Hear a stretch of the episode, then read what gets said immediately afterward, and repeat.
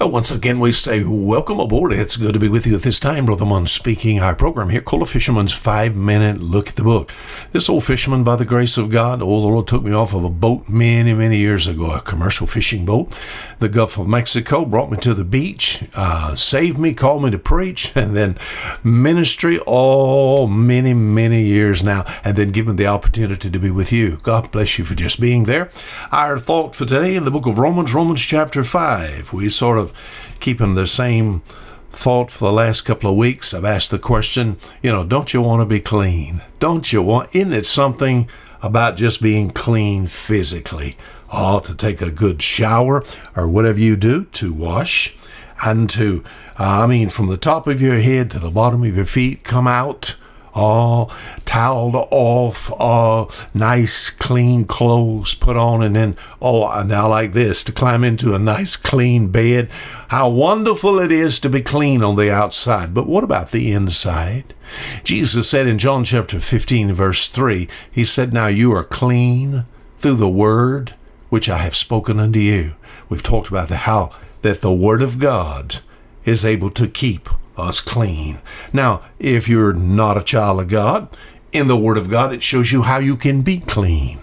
Uh, if you are a child of God, in the Word of God, it tells you how to stay clean. We're going to be talking about that. How to stay clean. How do you stay clean? Is it possible to stay clean physically? Nope. You said no. No. You know, as a little fella, my mom would have me to my mother was yeah she was a very clean lady. And she said you're dirty. Yes ma'am. Uh, go clean up. I said ma'am. I said why do i have to wash my face? It's just going to get dirty again. She said because i said so. I said yes ma'am. As far as we think about the dirt of this world yes Dirt is everywhere. And there's no way to stay away from this dirt, you know. Uh, we're going to get dirty. You said, What must we do? It is demanded of us if we stay clean, we got to find a bar of soap, and this cleaning has to be done daily. Daily cleaning. Now, what about a child of God? Let me introduce the doctrinal aspect here. All right. If you belong to Christ, my friend, you're, you have what we call a standing before God and then a state here on this earth. How am I before God now that I'm saved, now that I've trusted Christ as my Savior? Romans chapter 5, the fisherman's five minute look at the book, I found a little word here. Therefore, being justified by faith, we have peace with God through our Lord Jesus Christ. Now that I've trusted Christ as my Savior, I am declared by God justified. All the way down to verse 9. Much more then, being now justified by his blood, we shall be saved from the wrath to come. Now, what does it mean to be justified? All right, I'm a Christian. God says in this book that I'm justified. All right, that means to be made clean, made pure, made perfect.